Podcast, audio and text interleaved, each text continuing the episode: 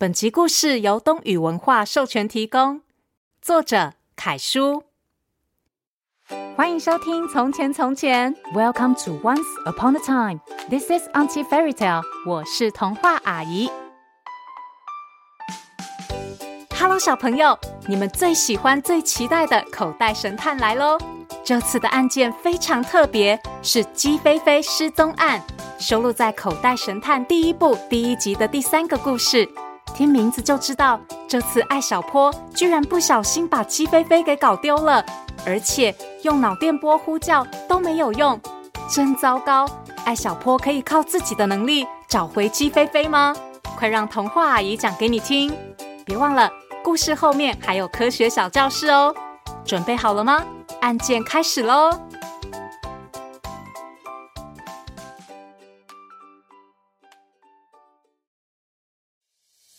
口袋神探，鸡飞飞失踪案上集。有案子就交给口袋神探，一起破案吧。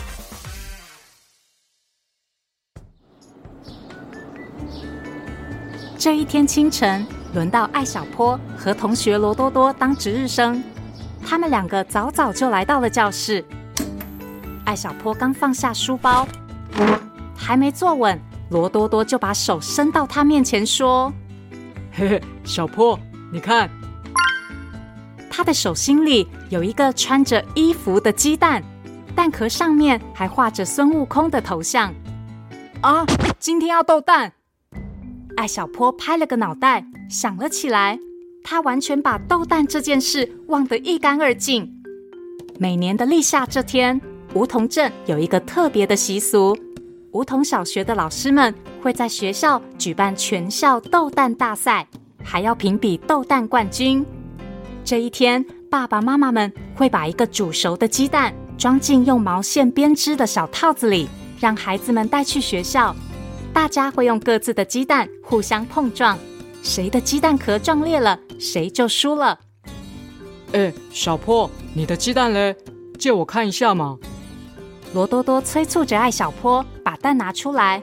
艾小坡正想着怎么和他解释自己忘记比赛的事，这时他忽然想起，鸡飞飞的飞船不就是蛋吗？要是用这个外星蛋参加比赛，肯定能拿全校第一吧？艾小坡自己想得很开心，他用脑电波呼叫鸡飞飞，鸡飞飞。呃，鸡飞飞，可是接连呼叫了好几次，鸡飞飞都没有回应。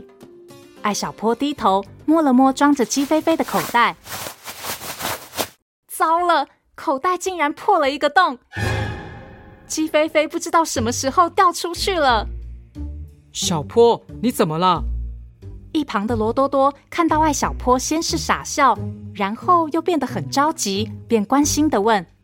艾小坡根本顾不上跟他解释，他趴到地上，把座位前前后后都找了一遍，紧张的就像是要把教室的地板翻起来了。罗多多见状，猜艾小坡可能是把自己的鸡蛋弄丢了，就也跟着一起找，但是地上干干净净的，连片鸡蛋壳都没有。艾小坡又用脑电波呼叫了鸡飞飞好几遍，鸡飞飞。鸡飞飞，你在哪里呀？还是没有任何回应，真糟糕！小神探艾小坡竟然把刚认识不久的外星朋友鸡飞飞给弄丢了。哎，不行，我不能慌，我可是神探艾小坡。艾小坡告诉自己，先冷静下来。嗯，遇到案情一定要冷静分析。首先，最后一次摸到鸡飞飞。是今天早上出门的时，还没等艾小坡推算出案发时间，啪的一声，一封信从门外飞了进来。罗多多跑过去捡起信，艾小坡则是警觉的一个箭步冲到教室门前。门外的走廊上有十几个不同年级的学生匆匆忙忙的走着，根本没办法判断信是谁丢进来的。小坡，信是给你的，你看上面写着你的名字，还画了一个鸡蛋呢。艾小坡正想要到教室外面找出扔信的人，却被罗多多叫住了。呃，这会不会和你丢的鸡蛋有关系啊？我看看。艾小坡赶紧接过信，只看见白色的信封上用蓝色细心签字笔写了四个清秀端正的字：“艾小坡收”，还附带画了一个鸡蛋。艾小坡急忙撕开信封，抽出信纸。一看，竟然是一张白纸。他把那张纸翻来翻去看了三遍，真的一个字都没有。艾小坡只好根据信封上仅有的资讯判断，嗯，这应该是一封需要解谜的密信。写信的人一定是捡到我的鸡蛋。看这个字迹，应该是个女生。罗多多拿着信封，一脸茫然。哈？密信，神秘人哦，他捡了你的鸡蛋不还，还要写一封没有字的信，这是要做什么啊？艾小坡轻轻的哼了一声，有些不服气的说：“哼，这应该是想考考我吧？”罗多多抓抓脑袋，摇着头说：“呃呵呵，看来你们侦探的世界，我们凡人真是无法理解。”艾小坡再次检查那张空白的信。这一次，他闻到了一阵柠檬的香味。嗯，柠檬汁，白纸。啊，我知道该怎么读这封信了。艾小坡看了一眼教室里的时钟，离上课还有一段时间，便带着罗多多跑到了科学实验室。刚好，艾小坡是科学小组的组长。所以他一直带着科学实验室的钥匙。他和罗多多两个人进了空无一人的实验室。艾小坡马上从实验柜里拿出一盏酒精灯，然后放在桌上点燃。罗多多看了吓了一跳：“哈，小坡，你要把信烧了？”艾小坡小心翼翼的把信。放在酒精灯的火焰上方，一边轻轻烘烤着，一边说：“是烤，不是烧。”没过多久，信纸上显现出了棕色的字迹。哎，有字哎！罗多多惊喜的叫着，并且用崇拜的眼神看着艾小坡。艾小坡手上的动作没有停，同时解释给罗多多听。这封信是用柠檬汁写的，所以纸上才会有柠檬的香味。柠檬汁在白纸上写字是看不到的，只有加热之后才会显现。哦，原来如此。可是纸上这些数字是什么意思啊？罗多多疑惑的问。艾小坡看了看，皱着眉头猜测：“呃，三三四五。”五四三二一一二三三二二，呃，我想这应该是一串密码。艾小坡没想到，这竟然又是一道需要解开的谜题。这时，学校的课前预备铃响了起来。艾小坡和罗多多赶紧熄灭了酒精灯，收拾好实验室，锁上门，拿着信纸跑回了教室。第一节是数学课，艾小坡今天有点没心思上课，他一直想着那封密信上的数字：三三四五五四三二一一二三三二二，这到底是什么意思啊？同时，张老师的声音飘进了艾小坡的耳朵：怎么计算呢？同学们，解题的关键就是找到规律。你们看。这边规律，这些数字前三组都是四个，只有第四组是三个。难道这是一道找规律填数字的题目吗？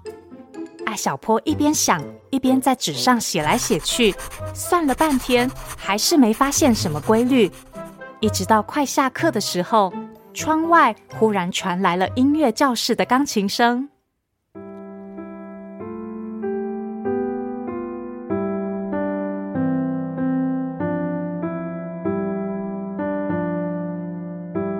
哎呀，这段旋律就像一道白光。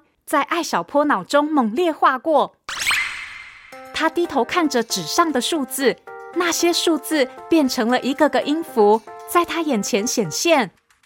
咪咪发嗦，三三四五，嗦发咪瑞，五四三二，哆哆瑞咪，一一二三，咪瑞瑞，三二二，对上了。这是一年级音乐课学过的曲子，贝多芬的《欢乐颂》。艾小坡激动地想着，原来这并不是普通的数字，是《欢乐颂》的简谱。这么说，现在在弹这首曲子的人，一定是在向我发送信号。终于等到下课了，艾小坡迫不及待地拉着罗多多跑出了教室。他告诉罗多多自己在数学课上的发现，同时。两个人跟着琴声一路向三楼的音乐教室跑去。艾小坡喘着气，音乐教室越来越近，琴声越来越清晰，就快找到了。鸡飞飞，我来了。艾小坡心急的想着，终于抵达音乐教室了。砰的一声。他们急忙把音乐教室的门打开，眼前是一个穿着黄色裙子的女生，正在弹奏着《欢乐颂》。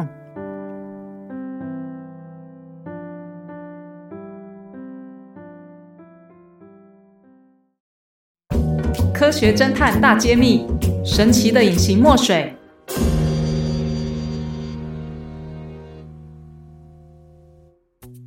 大家好，我是艾小坡。虽然我还没有找到鸡飞飞，但是我相信冷静面对眼前的谜题，一定可以把它找回来的。这次在解谜的过程中提到了隐形墨水，大家一定觉得很神奇吧？其实隐形墨水并不是真的看不见，它只是需要使用特殊方法才能显现字迹的书写材料。比如我收到的那封没有字的信，就是用柠檬汁做成的隐形墨水写的。只要把那张纸放在火上面烤一下，字迹就显现出来了。这其实是一种简单的化学反应。柠檬汁和白纸受热之后，因为氧化的温度不一样，柠檬汁会先和空气中的氧结合，产生碳化反应，所以会留下咖啡色的字迹。而且啊，除了柠檬汁以外，还有很多材料可以做隐形墨水，比如小苏打水、糖水、白醋等等。而且方法几乎和柠檬汁一样，当然也有不需要加热的隐形墨水哦。比如沾取浓度高的盐水写字，晾干之后盐就会粘在纸上，虽然没有颜色，但是痕迹会在纸上凸起来。这个时候只要用笔在纸上面轻轻的来回滑动，字迹就会显现出来了。所以啊，隐形墨水听起来很神秘，但其实到处都有啦。只是要让隐形墨水显形的时候，一定要注意用火安全，因为火焰的外侧温度比较高，所以白纸要离火焰一定的距离，不然信被烧掉就什么都读不到啦。好啦，今天的科学侦探大揭秘就到这边，别忘了，有案子就交给神探艾小坡，我们一起破案吧。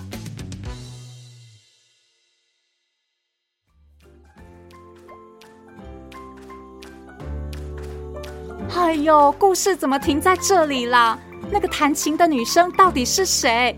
还有鸡飞飞是不是真的在她手上啊？